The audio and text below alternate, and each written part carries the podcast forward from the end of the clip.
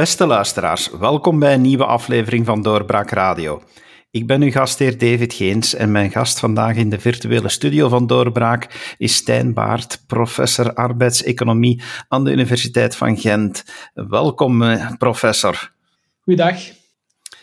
Professor, we hebben volgende week eh, op het programma, en misschien moet ik het een beetje onder voorbehoud zeggen, want we nemen dit op terwijl net een nieuwe lockdown wordt aangekondigd, maar normaal gezien is er volgende week een staking aangekondigd door de vakbonden omwille van het loonoverleg eh, dat spaak gelopen is.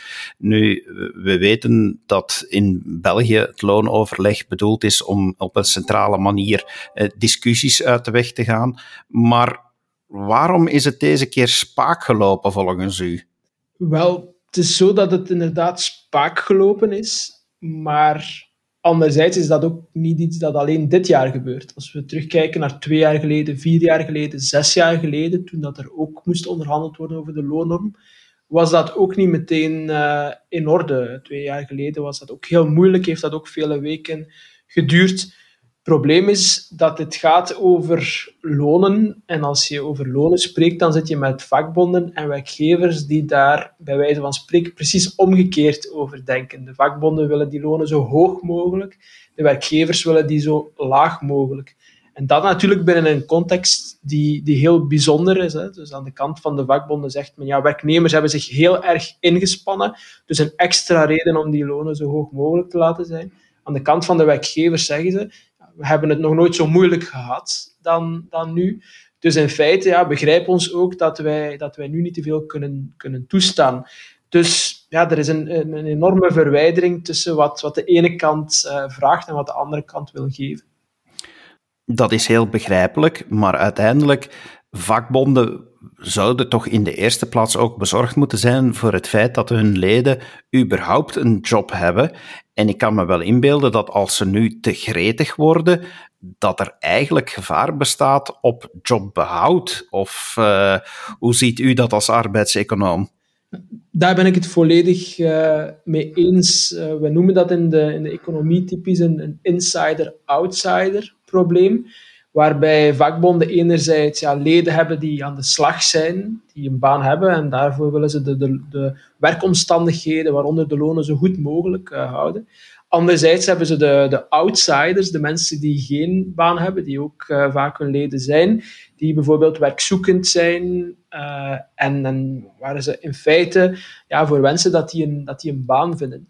En je kunt moeilijk voor, voor beide kiezen. Is, dat is niet evident, omdat ja, als je ervoor kiest om de lonen zo hoog mogelijk op te drijven, om de, de omstandigheden van wie een baan heeft zo goed mogelijk te maken, ja, dan heeft dat een effect op de, de loonkosten voor uw werkgevers. En dan zijn er veel zaken waar economen het over oneens zijn, maar het is duidelijk dat ja, hogere loonkost betekent minder banen. En dat is natuurlijk van de wereldomsluit niet goed voor, uh, voor, die, voor die outsiders. En dan ben ik het helemaal met u eens dat ja, de keuze voor die staking toch echt uh, een, een, keuze is voor, voor, voor de centen eerder dan voor de banen.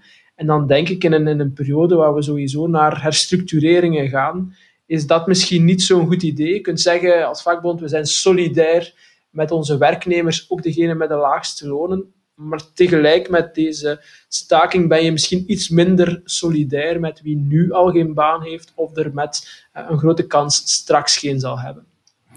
We moeten uiteraard ook rekening houden met de buurlanden, met de rest van de economie in Europa we zien en horen signalen dat de globalisering misschien wel een beetje terug af zal nemen. Dus dat we, dat we minder schrik moeten hebben van, van uh, landen die nog lager in lonen zijn, maar dat we dus des te meer moeten kijken naar onze buurlanden. Dan is iets wat dat de loonkost doet stijgen toch, toch altijd iets wat eigenlijk zeer nauw in de gaten zou moeten gehouden mhm. worden, denk ik dan. Ja, dat is, dat is precies de, de reden waarom dat je in feite kunt zeggen hogere loonkosten betekent minder banen die gecreëerd worden door de, door de werkgevers. En stel dat je een, een, een land hebt waar een muur rond staat, dan zou je de werkgevers nog kunnen verplichten om een, om een lonen te verhogen en toch mensen te werk te stellen. Maar die muur staat er niet rond. We leven in, in zowat de meest open economie ter wereld in België. En dat wil zeggen dat ja, als je hier de loonkosten opdrijft, dat een werkgever outside options heeft. Dat die kan zeggen, oké, dan ga ik mensen te werk stellen in het buitenland. Of dan vertrek ik misschien zelfs met mijn hele onderneming naar het uh, buitenland. Een andere optie is, is automatiseren. Als het goedkoper is om dingen te automatiseren dan mensen te werk te stellen door de stijgende loonkost, is dat uh, ook een, een, gevaar. En dan kun je zeggen, ja, misschien neemt de globalisering uh, wat af.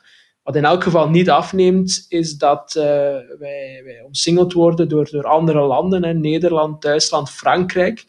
En ja, de loonontwikkeling in ons land, die mag in vergelijking met die drie landen ja, niet te sterk verschillend zijn, want anders verliezen we gewoon banen aan, aan, aan die landen. En men spreekt dan vaak over de, de loonnorm, hè, die 0,4 procent dat onze uh, lonen zouden mogen stijgen om gelijke tred te houden met, met die landen. In feite is dat gewoon een loonformule. Je gooit daar drie zaken in. Je zegt hoeveel zijn onze lonen geëvolueerd in België de afgelopen jaren, hoeveel zijn ze geëvolueerd in de ons omringende landen, en ten derde, ja, wat denken we dat de lonen zullen, zullen gaan doen in die landen de komende twee jaar. En dan rolt daar automatisch een cijfer uit, en nu is dat 0,4 procent bovenop uh, de, de index. Ja, en dat is een soort van maximum dat je garandeert dat onze lonen niet ontsporen ten opzichte van, van die drie landen. Doen we dat wel, gaan we daar wel duidelijk boven, ja, dan is inderdaad het gevaar dat degenen die een baan hebben, ja, een, een, loon sterker zullen zien stijgen dan in de ons omringende landen, maar tegelijkertijd dat er, dat er minder banen zullen gecreëerd worden. Ja, u noemt daar al het magische woord, de loonindex, de automatische loonindex. Iets wat dat vrij typisch is voor België.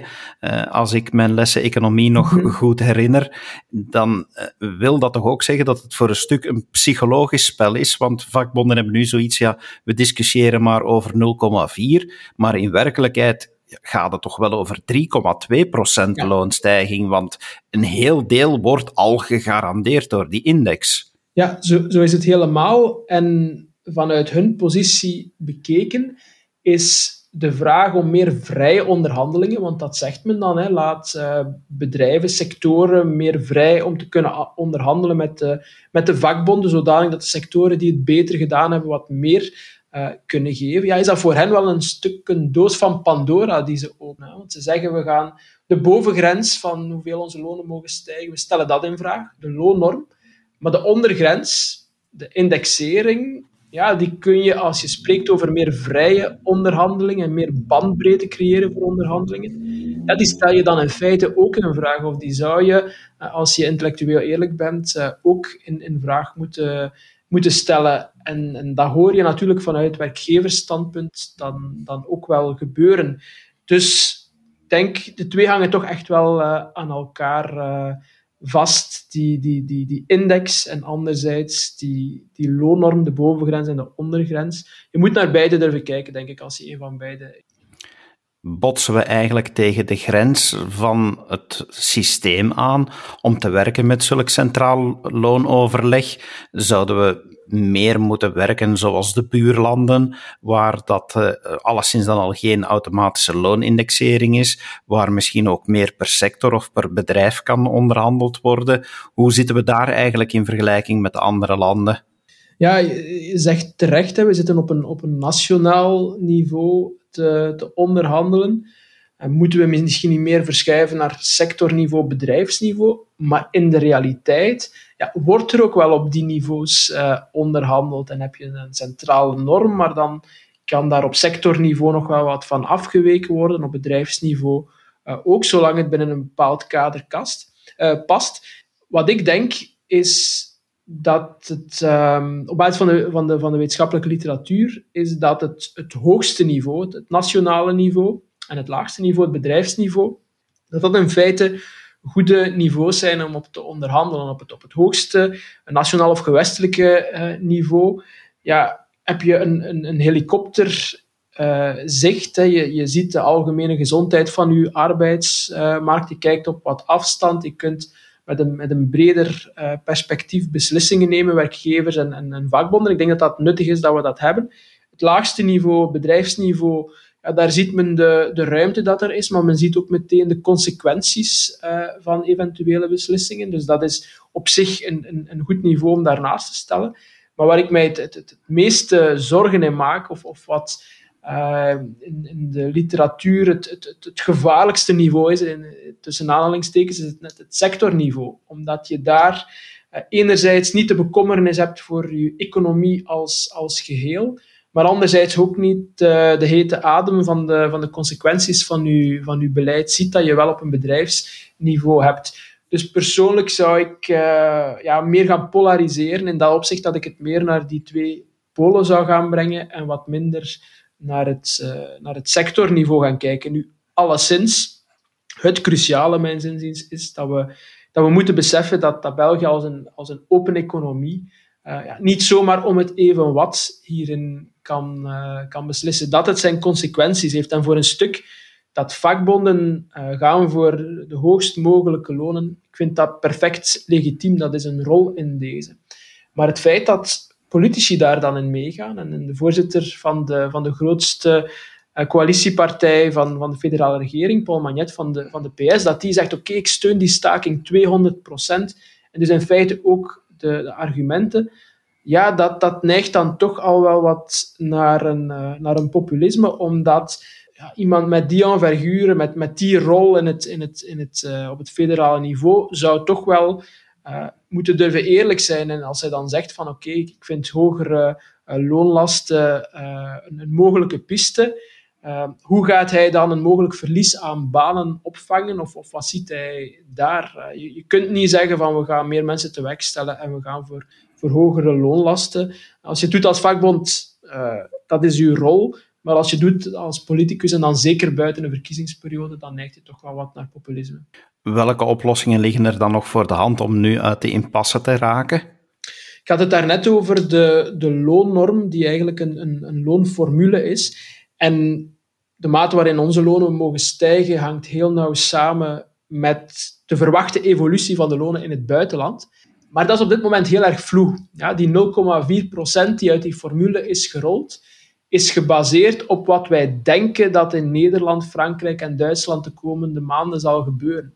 Maar in feite weten we dat op dit moment niet zo goed. Hè. De, de, de, arbeidsmarkt ja, die loopt wat achterna op de economische conjunctuur. En die economische conjunctuur hangt dan weer vast aan de mate waarin dat we de gezondheidscrisis onder controle krijgen. We weten dat niet in België, maar we weten dat ook niet voor onze omringende landen. Dus die 0,4 die daar op dit moment is uitgerold, die zou evengoed 0 kunnen zijn of evengoed 1 kunnen zijn. Dus gegeven dat het nu heel moeilijk is om, om dat af te kloppen, zou ik zeggen, til de loonnorm voor één keer over de zomer. Uh, 0,4 of 0, ja, in feite.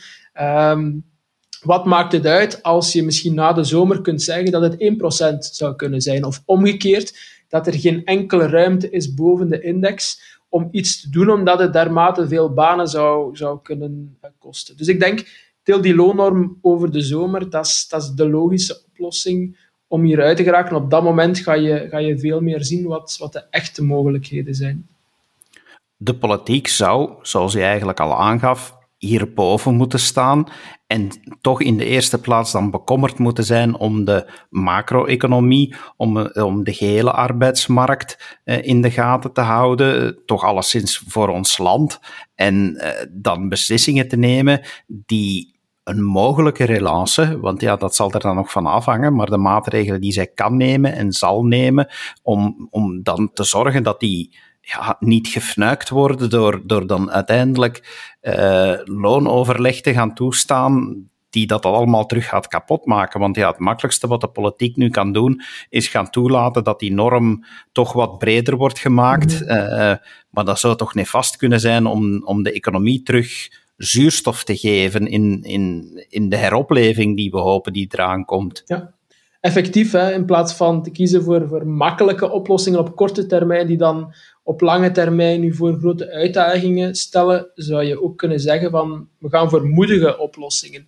En in feite, als je, als je kijkt naar, naar alle partijen die, die op het federaal niveau vertegenwoordigd zijn, dan hebben ze zich tijdens de verkiezingen allemaal wel uitgesproken, impliciet, expliciet, over het feit dat werken meer moet gaan lonen uh, in, de, in de toekomst. Dat het meer moet opleveren wanneer dat je, dat je uit, uit werken gaat. kunt zeggen, oké, we doen dat door de, door de lonen op te drijven. Maar goed, dan, dan gaat werken misschien meer lonen voor wie al een baan heeft. Hè, maar, maar wie er een nodig heeft, die komt er niet meer uh, aan te pas of heeft daar minder kansen op. De moedige oplossing ligt erin om te hervormen. Om dingen te doen die u in feite geen geld uh, kosten, doordat je eerder verschuift, maar die er wel voor zorgen dat ja, het, het verschil tussen uh, wat je hebt aan een inkomen als je werkt en wat je hebt als je niet werkt, vergroot wordt. En bijvoorbeeld doordat je belastingen verschuift weg van arbeid naar bijvoorbeeld consumptie. Of voor mij is het ook zeker uh, bespreekbaar om vermogenswinstbelasting uh, daar uh, in, te, in te schuiven, zodanig dat je niet zozeer of minder op, op wat, je, wat je verdient door te werken belast wordt en iets meer op hetgeen dat je verdient door te beleggen. Maar er zijn ook andere manieren om, om dat te kunnen doen. Je kunt gewoon een pensioenhervorming, waar al zoveel over gesproken is, gaan, gaan realiseren, waardoor dat je de pensioenopbouw meer laat samenvallen met uw effectief gewerkte maanden en minder met de gelijkgestelde periodes. In feite is dat een uitgesteld loon naar werken. Ook daar het gaat om verschuiving eh, van middelen, dus het hoeft u geen geld te kosten voor de staatskas en op lange termijn kan het u zelfs opleveren doordat meer mensen zich aangetrokken voelen om uit werken te gaan.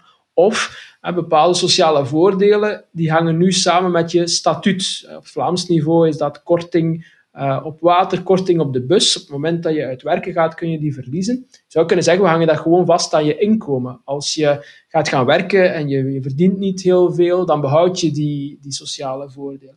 Dat zijn allemaal hervormingen die ervoor kunnen zorgen dat je effectief zorgt dat mensen ook in deze periode wat, wat meer hebben op het moment dat ze, dat ze werken, zonder dat uh, ja, er een, een echte prijs voor moet betaald worden we spreken over nationaal loonoverleg, maar nationaal in België is natuurlijk altijd iets waar je een vraagteken moet bij plaatsen.